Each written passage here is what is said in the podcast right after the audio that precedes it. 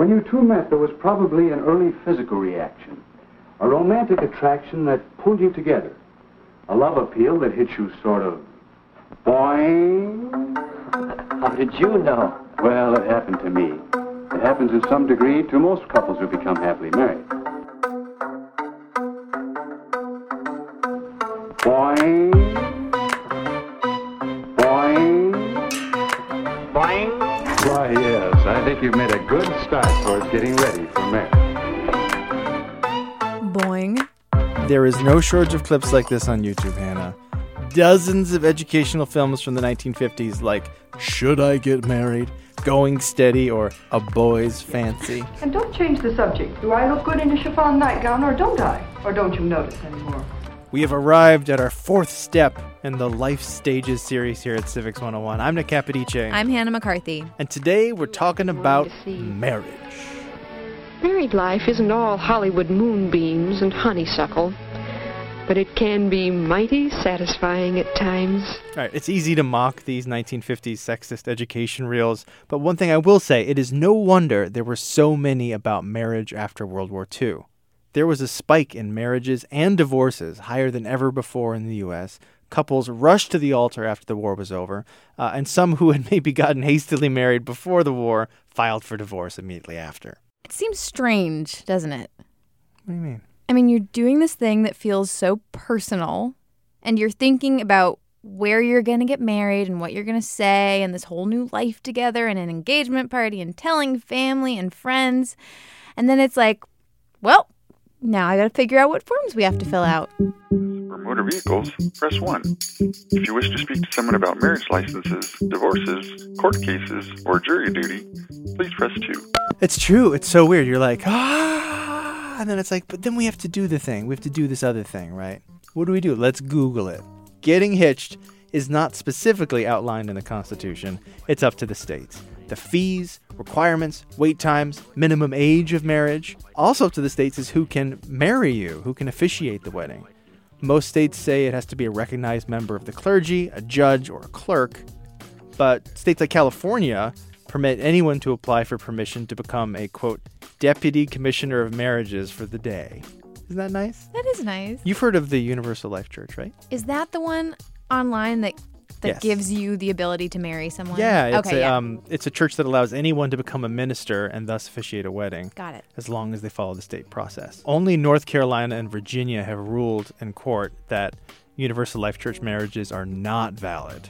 So when it comes to governmental requirements for getting married, you're looking at 50 different sets of rules. So, I called a bunch of county clerks. The cost for issuing a marriage license is $53, If payable by cash, Visa, MasterCard, or Discover. or how to make an appointment, Please note that you we can go not to our accept website personal at check. If paid by debit Press or credit three card, for information point regarding death. plus $1.25 Press 4 for processing fee will information be added to regarding marriage records and licenses. Are you coming in? Uh, you doing a license or you want a certificate? Yeah, Nick, which one did you want? I froze up. I wasn't sure. I had to ask her which was which. It's like a driver's license. You would get a license to get married, and then afterwards we would mail you a certificate. These are the two documents you need to get from the government to get married one before and one after you tie the knot. So I obviously need a license first, and the costs and requirements to get one of those not only vary by state, but sometimes even by county. Okay, uh, what you would need to bring with you is an original birth certificate for both of you, or either a certified copy of your birth certificate. Both parties must be present with a photo ID and be at least 18 years of age.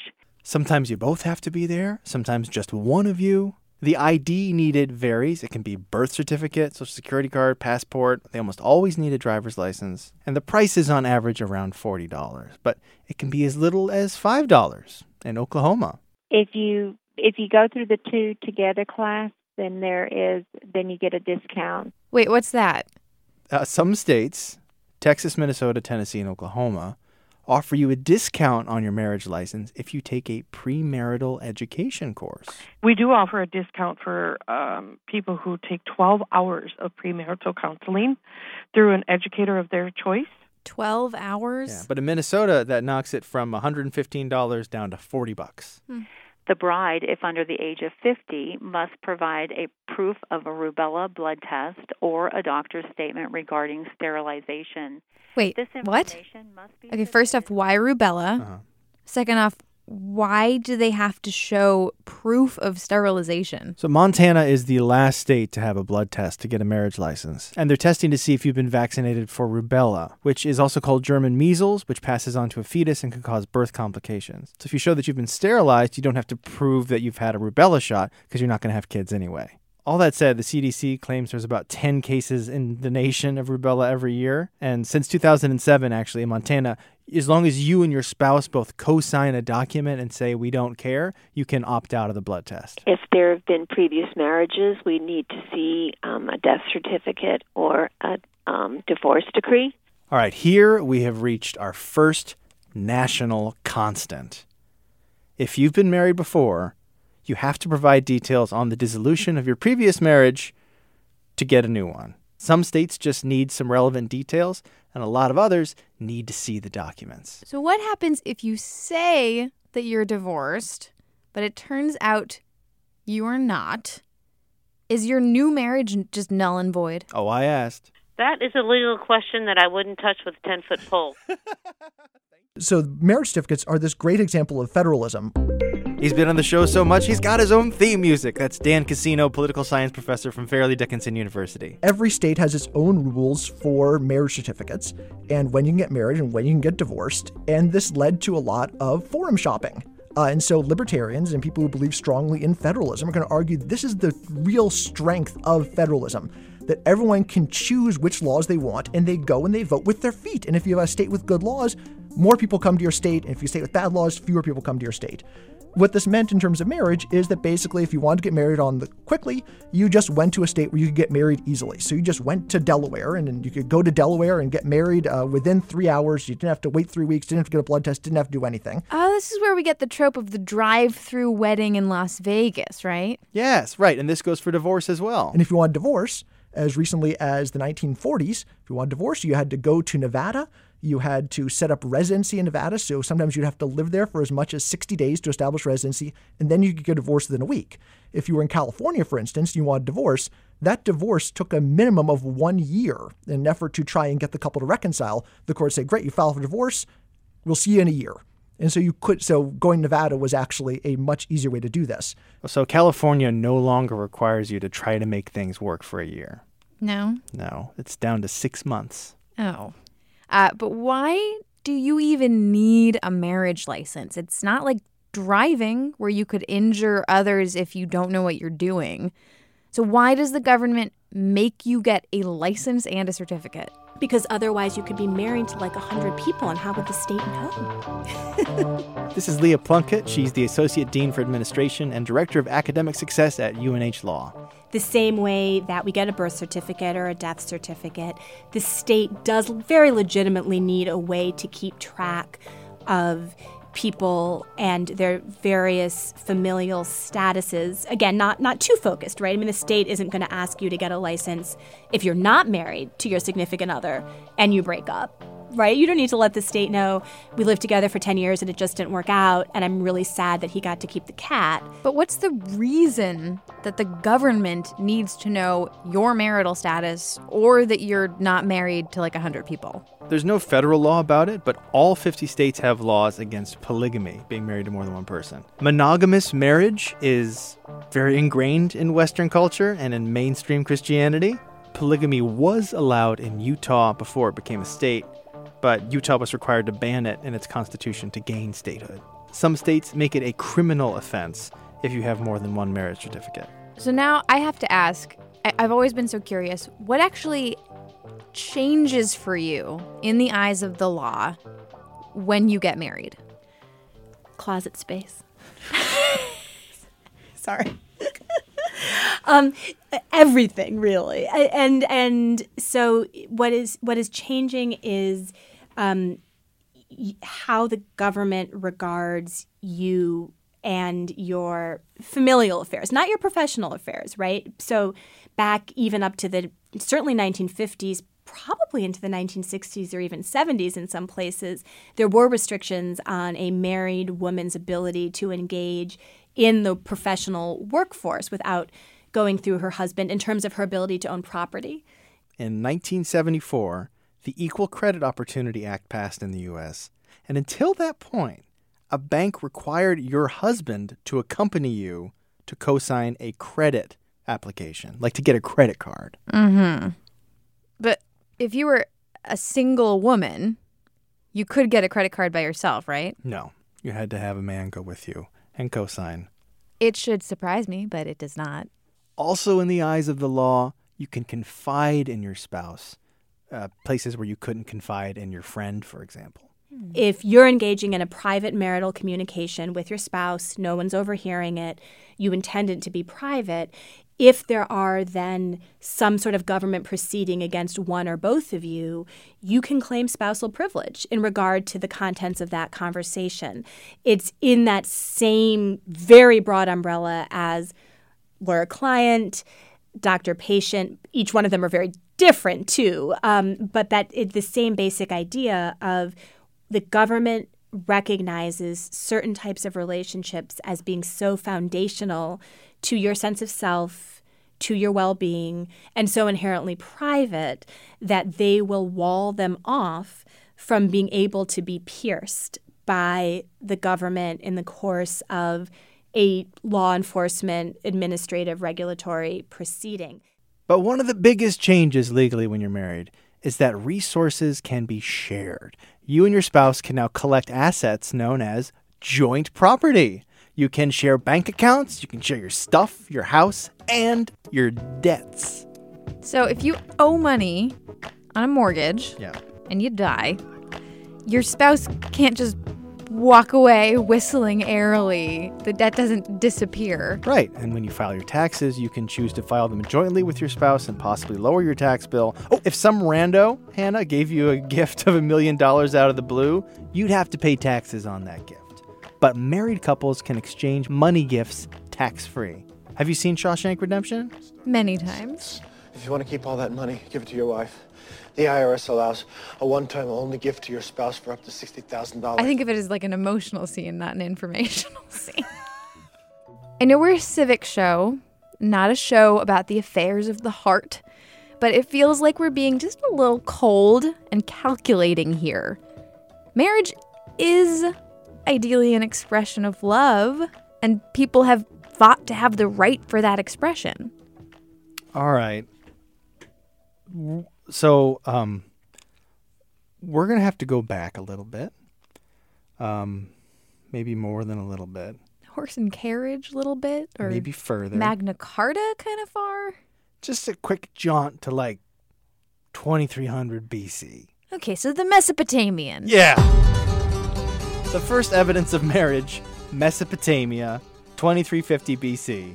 Hannah, your and my concept of marriage is super duper recent. We tend to think about tradition in rather uh, truncated ways. This is social historian Stephanie Coontz, author of Marriage a History or How Love Conquered Marriage. And it's implied in the title of her book.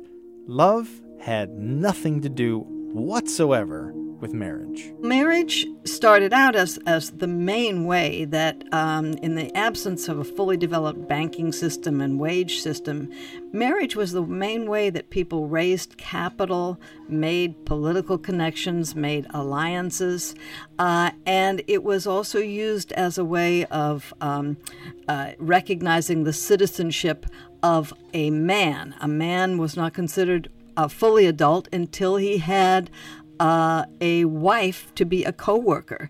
Um, one of the things that's interesting to modern people is we sometimes think of the male breadwinner marriage as traditional, but in fact it was not.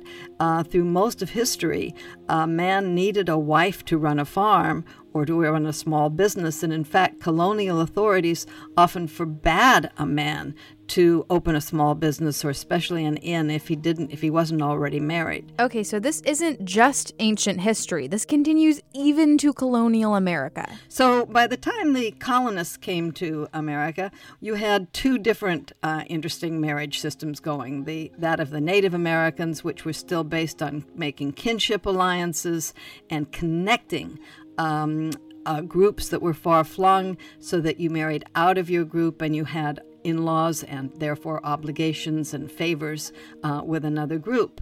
But by this time, the practice in England was um, more endogamous marriage, to marry people of the same class or in the same grouping.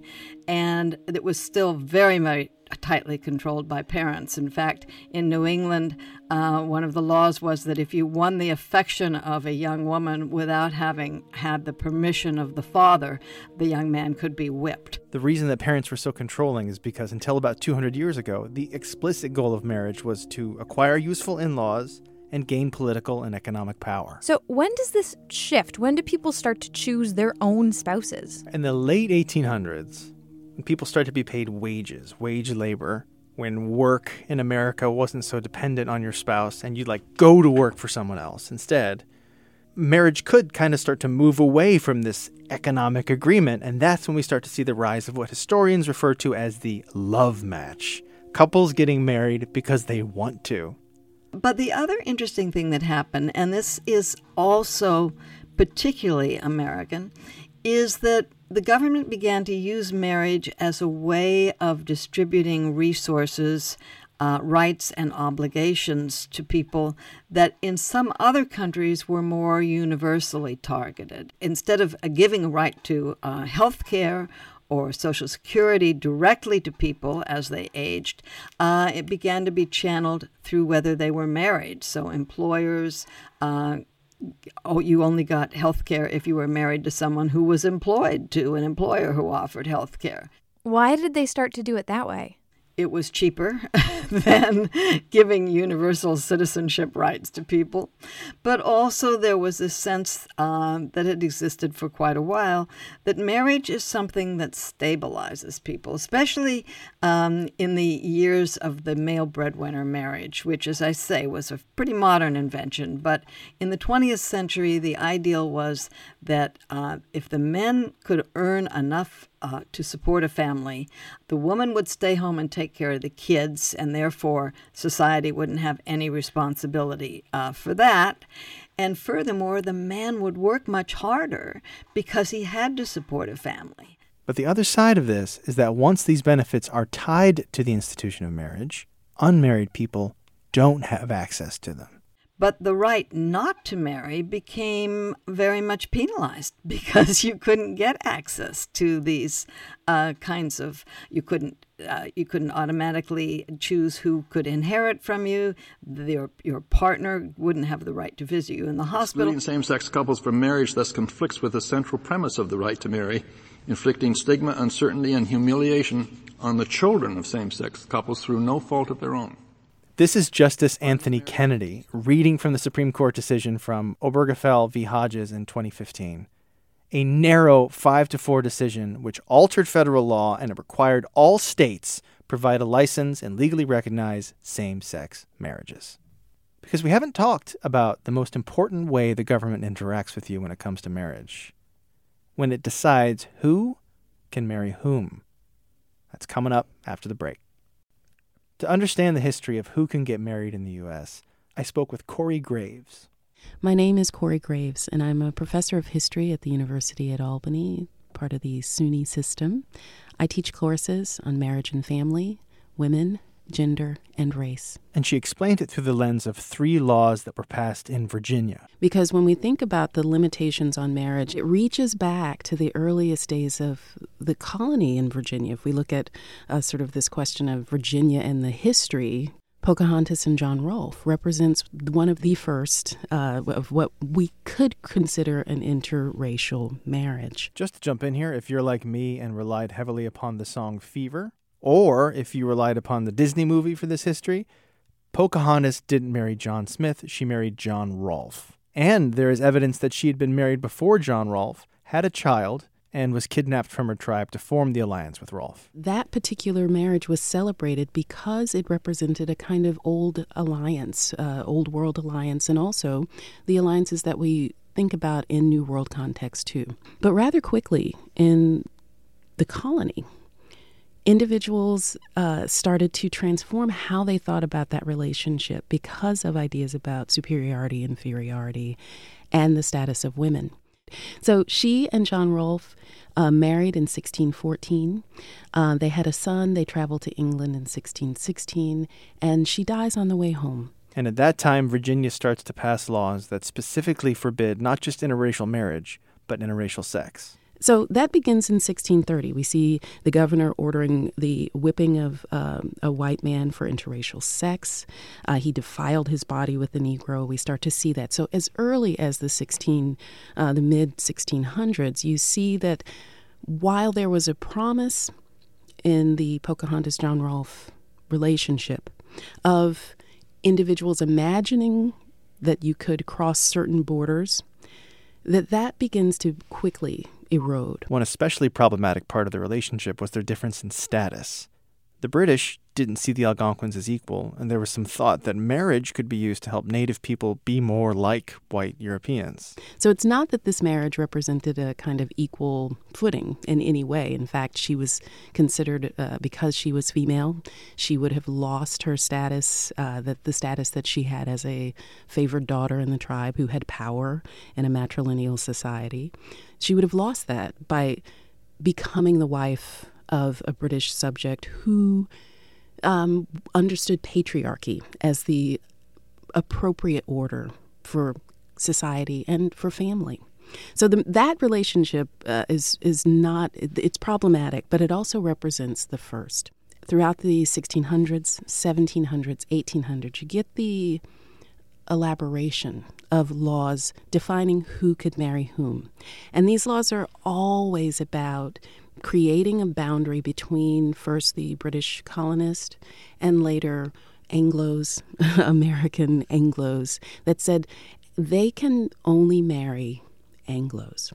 So, in terms of who could marry whom, when we think about it as a, a way of creating uh, a, a, kind of white supremacy. And I use that word deliberately because by the time we get to the 20th century and one of the most restrictive laws about both marriage and immigration, it is it is about the, the law itself is about preserving white supremacy. In 1924, the United States passes the Johnson Reed Act, which is all about restricting immigration using race based quotas, which, by the way, is not lifted until 1965. And this is why we have enormous immigration from Italy and Eastern Europe until 1924, and then it just stops. And Kori told me about another 1924 law passed again in Virginia. The state legislature passed what was called an Act to Preserve Racial Integrity. And what this law did was it prohibited any white person from marrying anyone who was not white. It also said that any interracial marriage that took place outside of Virginia, Virginia wouldn't recognize. So you couldn't go outside of the state boundaries, come back, and say, hey, we're legally married and this marriage is recognized uh, across these borders. Because marriage, each state gets to define its marriage laws. So that's the law that was in place. And it was, again, a product of centuries of defining and actually limiting who could marry whom. How did they actually go about enforcing this with paperwork? So, this law specifically required things like birth certificates so that you could prove who you were. It looked at things like blood quantum, but it also has a very curious exception. It was called the Pocahontas exception. And it said that a person who could claim 116th or less Native American heritage could still marry a white person. Why on earth would they create that super specific specification? We're still in Virginia, and this goes back to the John Rolfe Pocahontas marriage. Uh, lots of wealthy, elite, first family Virginians proudly claimed descendancy from the Pocahontas John Rolfe marriage, and they didn't want to have to jeopardize their status. This Racial Integrity Act is law in Virginia until one of the most famous marriage Supreme Court cases in history. That there is much more in essence here, that there's actually one simple issue. And the issue is may a state proscribe a marriage between two adult consenting individuals because of their race? And this would take in much more. I, I always think what more fitting name than Loving? That's his real last name. Who's Loving? 1958, Richard and Mildred Loving got married in Washington, D.C. because they couldn't marry in Virginia because he was white, she was an African American, and they returned home. It was about 2 a.m. And I saw this light, you know, and I woke up and it was the policeman standing beside the bed. and he told us to get up, that we was under arrest. And they uh, told us to leave the state for 25 years. So they have to leave for 25 years. They Yeah. have to completely dismantle their lives. And they did for their marriage. Um, they left their jobs, their home, their family, and they moved to D.C. And they were arrested when they just came back to visit their hometown. And this case would actually make its way through the Virginia State Supreme Court to the U.S. Supreme Court. And it would be Loving v. Virginia that would establish the right to marriage as a protected civil right. Chief Justice Warren would offer the argument that marriage was, and this is a quote, one of the basic civil rights of man. And and the end here is, is added to deny this fundamental freedom on so unsupportable a basis as the racial classifications embodied in the Virginia Racial Integrity Clause is surely to deprive all the state's citizens of liberty without due process of law. This was a unanimous decision, by the way, in 1967. But It still meant that each state had to change their laws. So Virginia did in 1968, West Virginia, Florida, Oklahoma, and Missouri in 1969, North Carolina in 1970, Georgia, Louisiana, and Mississippi in 1972, Delaware and Kentucky in 1974, Tennessee in 1978, South Carolina in 1998, and Alabama in 2000. This is like what we continue to hear about officials refusing to grant licenses to same sex couples, like as we speak. Even though the decision came down years ago that same sex couples can marry. Right, and the Loving decision was cited in that case in Obergefell v. Hodges. And it's not just officials, it's politicians who are proposing bills. Specifically, a bill that was just filed in the Tennessee legislature, the Tennessee Natural Marriage Defense Act. And this uh, would define a natural marriage as between a man and a woman. Of course, we know there's going to be lots of strong opinions on this. We want to hear from Last thing we should talk about before the end is the end, when a marriage just doesn't work. Uh, the 2019 divorce rate in the United States is about 39%. Okay, when did divorce start to become a common thing in America? Stephanie Coontz told me about that.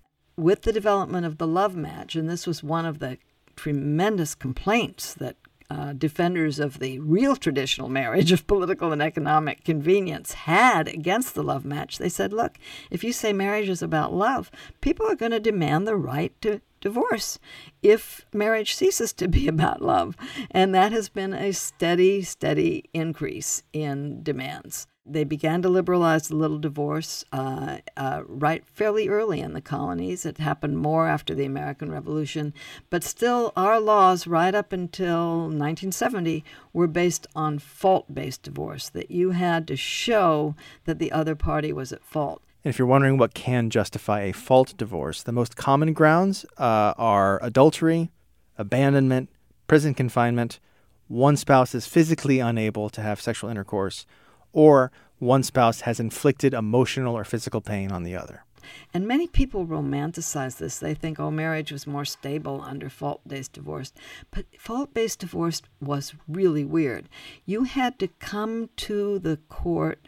This is the way the courts put it with clean hands if you wanted a divorce. In other words, if you came in and couldn't prove that you had done nothing to contribute to the complaints of which you you were wanting for which you were wanting the divorce. You couldn't get a divorce. There was a, a divorce uh, in the 1930s uh, in a state next to mine oregon maurer versus maurer. The court found that the family lived in terror of the men's uh, you know terrible temper and temper tantrums but they found that the wife had thrown pots at the man a couple times. So therefore since neither party came to court with clean hands neither of them could have a divorce In 2010, New York State became the 50th state to allow for no fault divorces. So now you can get one all over the country. One or both of the spouses has to claim that the marriage is, quote, irretrievably broken, uh, or you have irreconcilable differences. But still, in California, you told me you got to wait six months before you can get You divorced. sure do. And in Virginia, you have to live apart from your spouse for a year uninterrupted, or if you have kids, six months. 17 states require divorcing parents attend a divorced parent education class. All of that statutory red tape aside, I do feel like we have come a long way since the Mesopotamians. We have, and so much of it is so recent. Stephanie Coontz told me that for thousands of years, the institution of marriage is relatively unchanged. But when we start with the love match, moving through the 19th, 20th century, especially the last 40 years, the benefits of being married are covered in other places. Americans no longer feel that marriage is essential to have a successful life. Back in 1950, 85% of Americans said that it was immoral or deviant or, or you know, psychotic uh, to want to be single, not to be married. And there were all sorts of social and legal uh, sorts of discrimination that occurred if you were not married. Nowadays, people accept that you can have a good, successful single life, that marriage is not central. But at the same time, as we have stopped valuing marriage so much as an mandatory institution, we have actually increased our expectations of it as a good qualitative relationship. And the paradox is that we expect more of marriage when we're married, and we do marriage better, most of us, when we're married than people of the past. There's less domestic violence, there's more equality, there's more sharing, there's more intimacy, but people aren't willing to enter or stay in a marriage that doesn't live up to that. And so people are postponing marriage.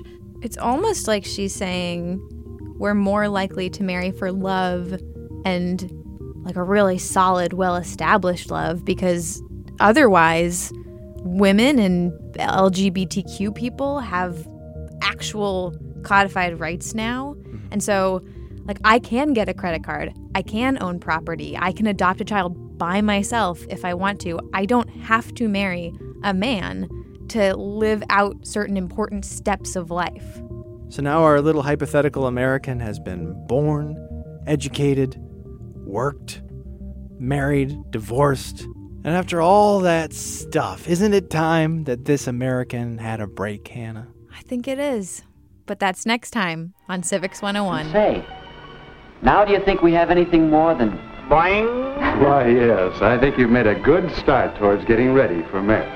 All right, turn that off. That'll just about do it for today. This episode was produced by me, Nick Capodice, with you, Hannah McCarthy. Our staff includes Jacqui Helbert, Ben Henry, Daniela Vidal Allee, and Erika Janik as our executive producer and killer of darlings. Maureen McMurray and her husband Danny are totally go boing. Music in this episode by Broke for Free, Chris Zabriskie, Kilo Kaz, Lee Rosevere, Scott Gratton, Spaz Cardigan, and this here is Time Crawler. I love me some time Crawler. If you're like Johnny and his Cobra Kai, gonna hop out any minute and push me off my bike. Civics 101 is supported in part by the CPB and is a production of NHPR, New Hampshire Public Radio. And it is supported in part by you, gentle listener. Thank you so much to those of you who've given already. If you haven't, go to civics101podcast.org, check out the kind of swag we have on offer, and thank you so much.